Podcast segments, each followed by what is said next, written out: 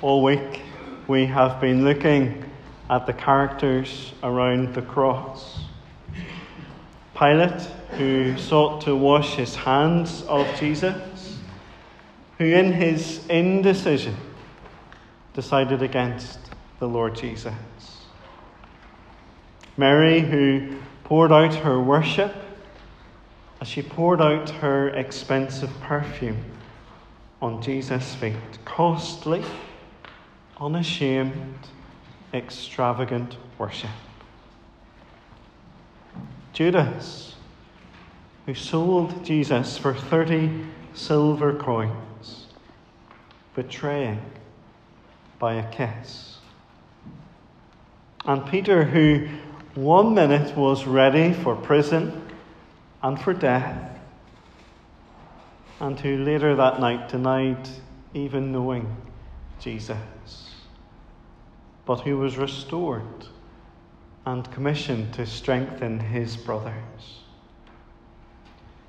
Tonight, our characters are quite literally around the cross of Jesus.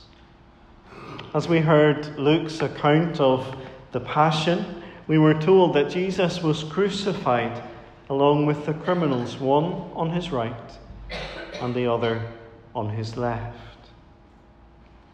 All week there has been a spelling mistake on the service sheets, and again it's there tonight at the top of the sheet. You see, we aren't just focusing, as I had originally planned, on one criminal. We must look at the criminals who were crucified on either side of Jesus. Because in the two crucified criminals, we see two different reactions to Jesus.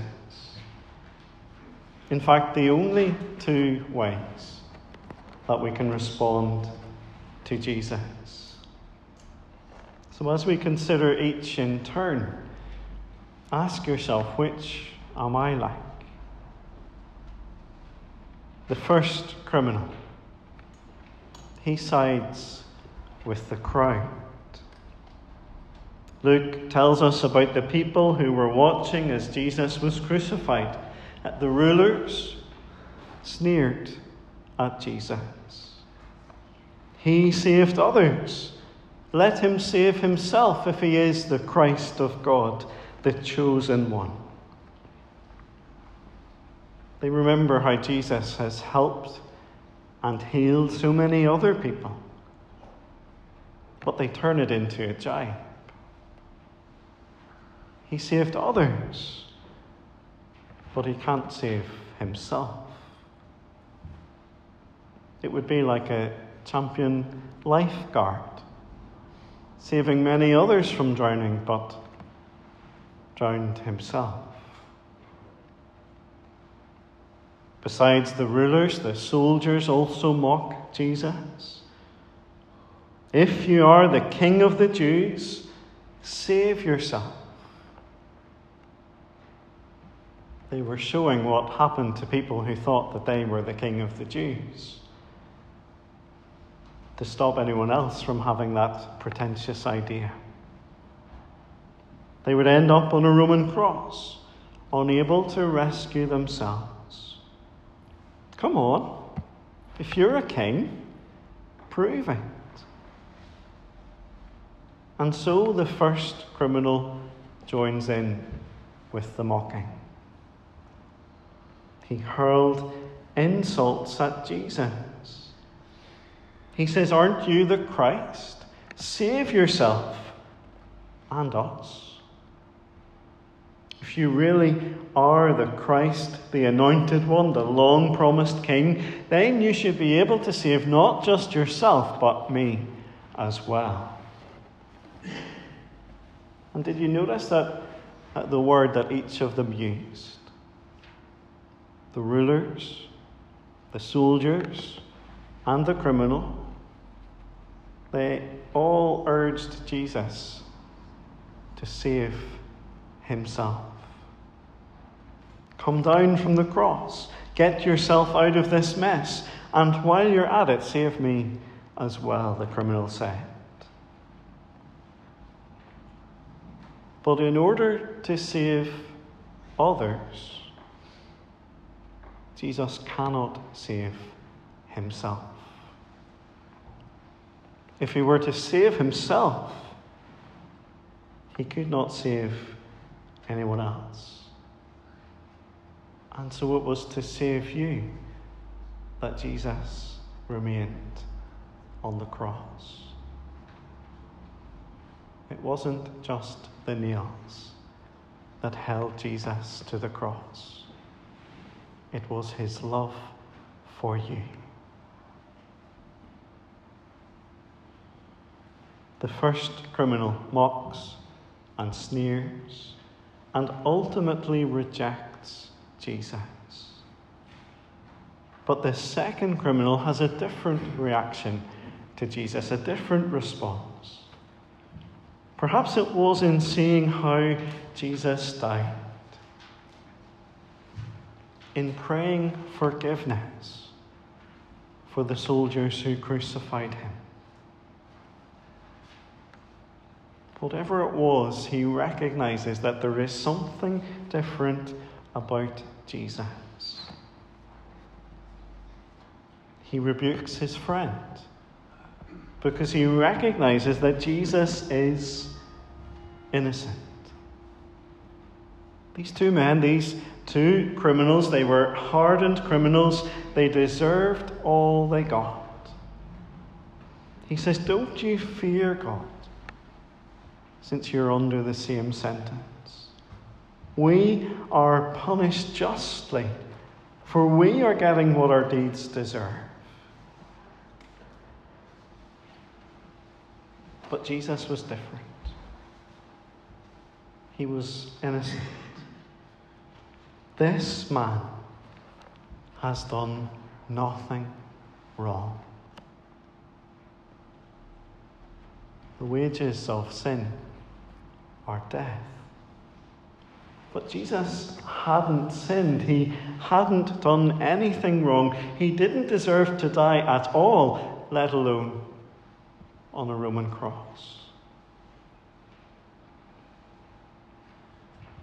The criminal recognizes that Jesus is innocent.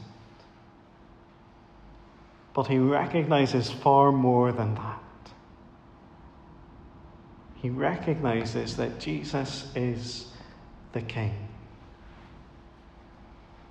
The sign above Jesus' head proclaims that he is the King of the Jews. It was a further attempt to mock. Look at the so called King of the Jews and what we have done to him.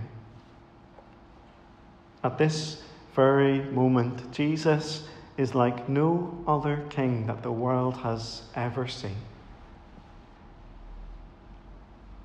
He wears a scarlet robe.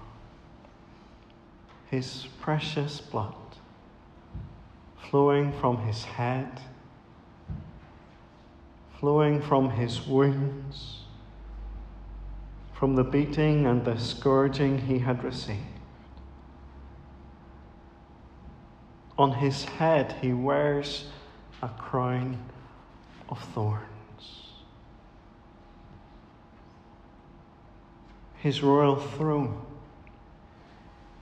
is the cruel cross.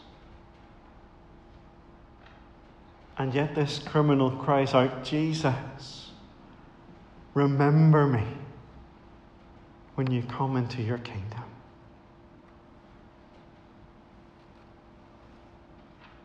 Despite the circumstances, this criminal recognizes that Jesus really is the king.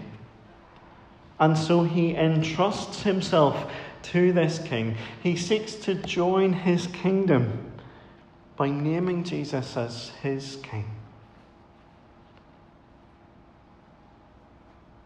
And when he does so, he receives this wonderful promise I tell you the truth.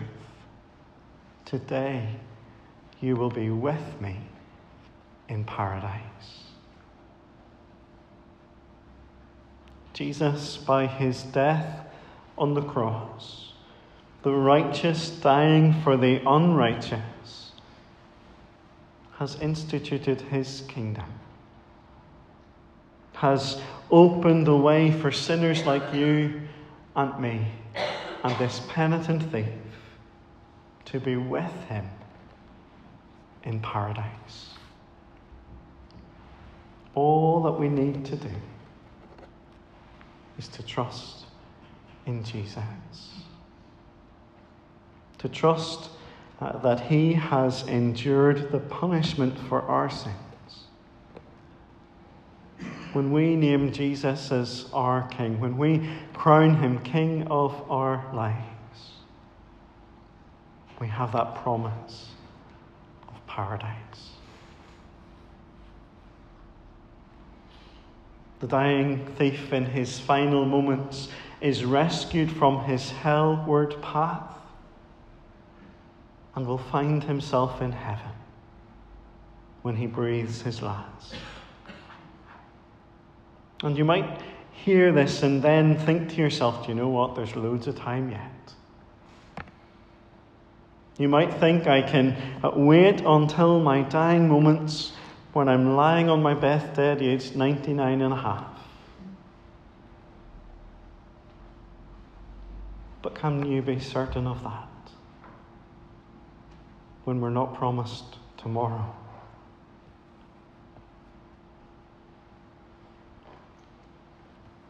Bishop Ryle, the first Bishop of Liverpool, said this The penitent thief shows that it is possible to receive Christ just before death. But there were two thieves that day, and only one received Christ and was welcomed into paradise. Two criminals. Two responses to Jesus. To ask the question that we started this week with What will you do with Jesus? Will you reject him? Mock him? Scorn his death for you? Or will you trust him as king? and receive that promise of paradise.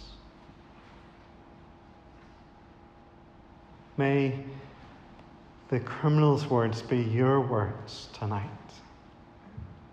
Jesus, remember me when you come into your kingdom. Let's pray.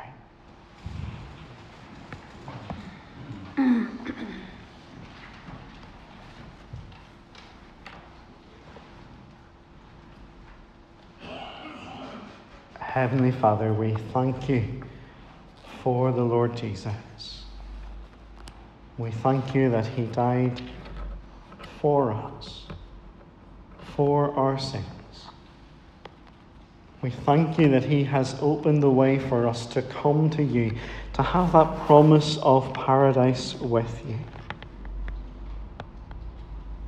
We ask, Father, that we would know that is our experience tonight.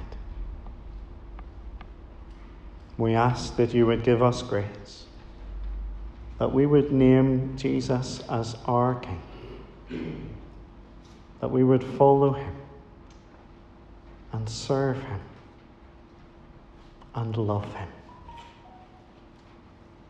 Amen.